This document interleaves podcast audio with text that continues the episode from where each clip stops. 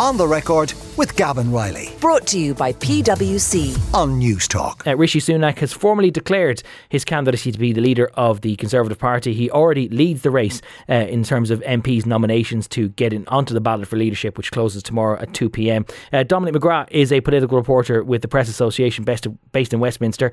Um, Dominic, can, can we read very much into the fact that Rishi Sunak has racked up so many nominations at this point, or is it all a bit academic at this stage in the race?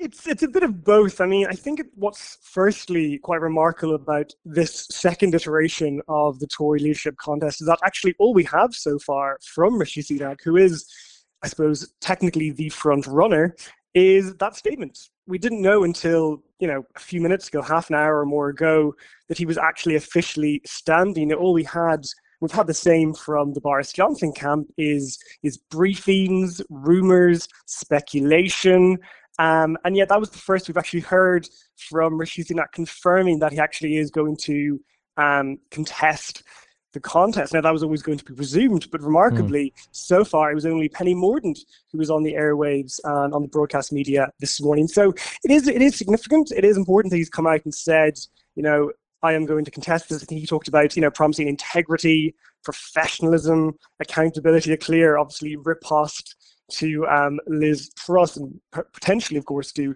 Boris Johnson as well. But it remains to be seen now whether Boris Johnson actually comes out himself now in the next few hours, because of course there were also reports of you know, late night talks, speculation over whether there might be a deal between Rishi Sunak and Boris Johnson. And of course, it's important to remember that Rishi Sunak was blamed as the person who helped, you know, precipitate Boris Johnson's mm. downfall only a few weeks ago, really three months ago. So it, it, it's all a little up in the air. Things are changing, you know, really minute by minute, hour by hour over here. Yeah, um, I can't believe it's only been in three months. Just extraordinary that you could have Boris Johnson potentially coming back as Prime Minister within 100 days uh, of the last time that he was deposed from that role. Um, let's talk about Rishi Sunak, though, for a moment, because as you say, we, we hadn't heard anything at all from him. And the only thing that we've heard from him in the course of this vacancy is him confirming inside the last hour and a half or so that he is going to contest the race. And yet, if you look at the, the live spreadsheet on the Guido Fawkes blog on um, they've already tallied that he's got 142 parliamentary backers. Um, now, obviously, we know a bit about Rishi Sunak's outlook because he was Chancellor for the Exchequer, so people kind of know what he's about. They sort of know his outlook. But is it weird that 142 people would be proposing to back him as Prime Minister when we haven't heard from him at all about the most recent financial circumstances facing the UK and rising borrowing costs and the impact of mortgages and everything else? That in light of those changed circumstances, you could argue that we don't really know what he stands for now. I think I think it's an interesting question. I think that in some ways, you know, Rishi Sunak, perhaps since Liz Truss entered number ten, has been seen by um, some in the Tory party as you know the king across the water, waiting for his chance potentially to return. And of course, that chance materialized much quicker than I think a lot of people were expecting. But I think, you know, in part because nearly everything that Rishi Sunak warned about unfortunately, you know, came to pass for Liz Truss and for the UK economy. You know, he warned that Liz Truss's plan of, of tax cuts, borrowing, would lead to effectively the crashing of the economy, a loss of investor confidence um, in the UK. And it would lead to, you know, as he said, I think disorder, disaster. I think he's, you know, at one point he talked about it would be immoral to go ahead with this plan. So I think in some ways he doesn't need to say anything to, I suppose, stress his own economic or fiscal um, credibility. But I think is actually more remarkable when you think about it is the sheer array of supporters who are behind Rishi Sunak simply because he seems to represent the stability that the party is craving. Mm. I mean, Steve Baker, um, who's very familiar, I think, to an Irish audience at the moment, and obviously through the Brexit negotiations, as well as a former rebel. Now he's a junior minister in the Northern Ireland office. I'm sending love letters across the Irish Sea um, to the government, mm. apologising to the EU. He's backing Rishi Sunak. Yeah, in fact, actually, let me interrupt you just on that point, Dominic. Sorry to interrupt you, but uh, Steve Baker was on Sky News this morning speaking to Sophy Ridge, and he was asked about why it is now that he's backing Rishi Sunak and not Boris Johnson. He pointed to the ongoing investigation, because let's not forget there is still an ongoing investigation about whether Boris Johnson lied to the House of Commons about his knowledge of the events of Partygate. And this is a little bit of what Steve Baker had to say about all of that. Boris would be a guaranteed disaster there's going to be a vote before the House of Commons on this issue of privileges, whether he deliberately misled the House. in that vote, it, it's guaranteed there'll be a large number of Conservatives who will refuse, as they see it, to lay down their integrity to save him. And at, at that moment, his premiership will collapse. Now, the best argument I've heard for dealing with that is having the vote on the first day. But that relies on people believing that other MPs think like they do, that you don't vote against a new Prime Minister. That isn't what will happen.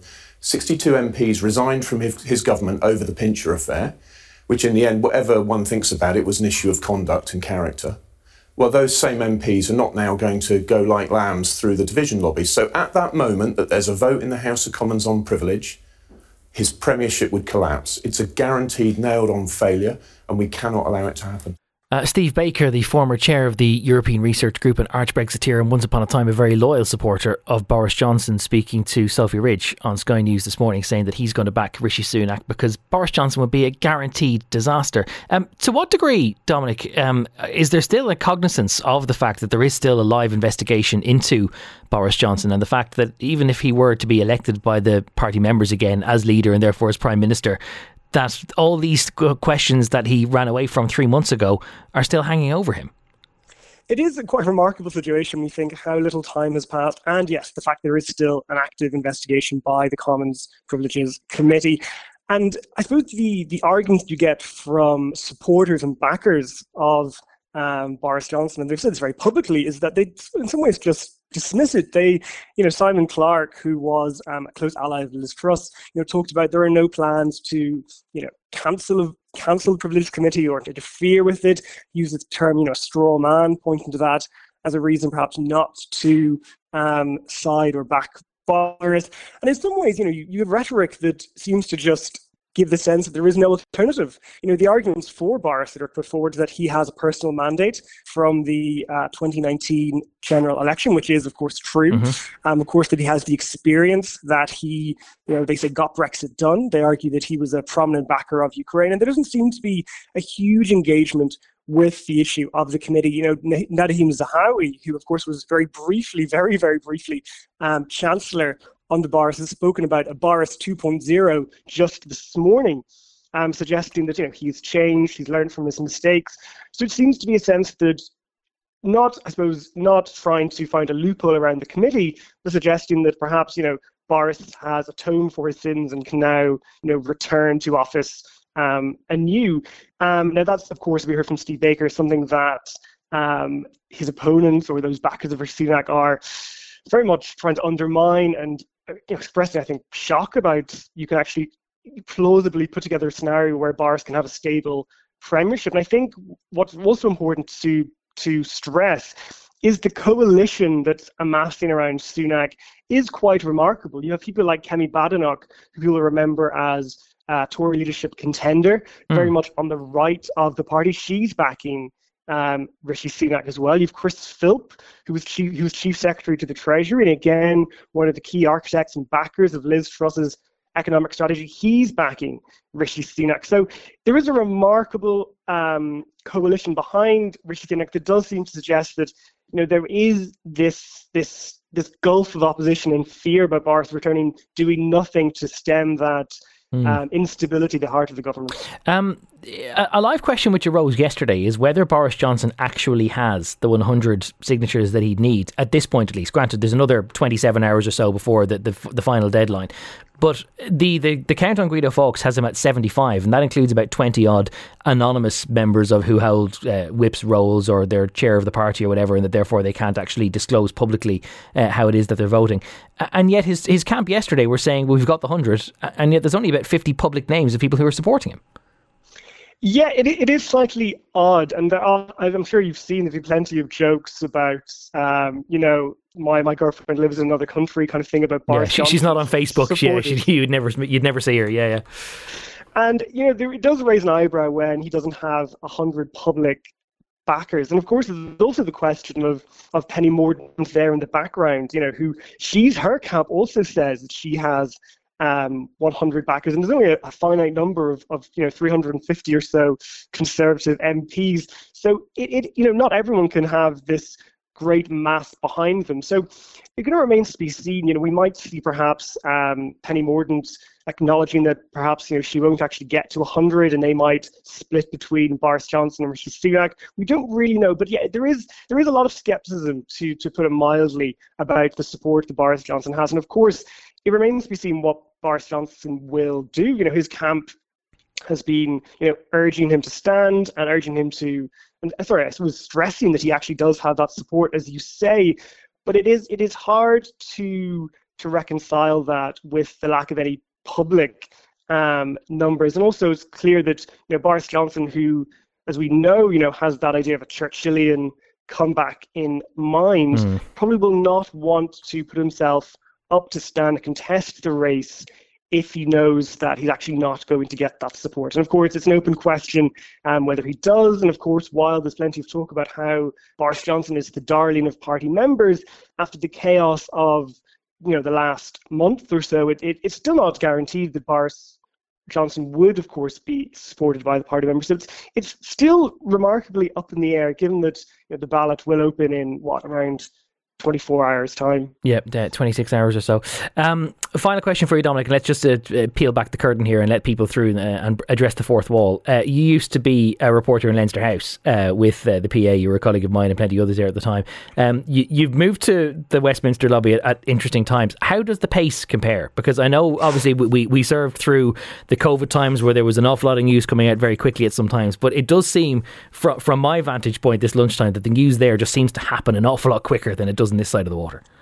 It, it has been it has been quite incredible. So yeah, so I moved over here in, in June, and I think immediately, even before I knew where the canteen was in Westminster, uh, Boris was was Boris Johnson was forced out of office, which was quite remarkable.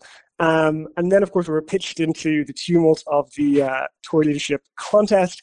The first one, yeah. Not, I may or may not have have said that um, I'm looking forward to a bit of peace and quiet once you know Liz Truss takes over as prime minister and some normal governing resumes, which did not did not work out like that. So, I mean, I still think one of the most remarkable days was actually Monday of this week when we saw you know Jeremy Hunt, who twice lost um, Tory leadership races, ripping up um, Liz Truss's own own budget and effectively becoming a de facto prime minister. I mean, it's one of the most remarkable things mm. I've ever seen. And, and, then the rest of the week, you know, got crazier and crazier. So, and even, you know, as, a, as an Irish journalist in London and you talk to fellow Irish people living here, you try and find comparisons, you know, in Irish politics for the level of division in the Conservative Party, for the chaos of recent months. And I just don't think there is one. I mean, I remember, you know, watching um, Leo Varadkar take on Simon Coveney, and that was a, a calm, quiet, yeah. polite affair by comparison. Yeah, I think you're going back to the, the dying days of the, the Brian Cowen administration in 2010 for something comparable, and it was uh, still fought under very different uh, circumstances. Uh, you do also remind me, Dominic, and you with this, uh, that when Jeremy Hunt trashed Liz Truss's uh, mini budget, that was six days ago literally six days ago. Just I can't believe how much has happened in the last six days. Uh, we'll let you get back to enjoying the rest of your Sunday because I'm sure you've got a busy week to come. Uh, Dominic McGrath, political reporter with the Press Association based in Westminster. Thank you very much for joining us this lunchtime.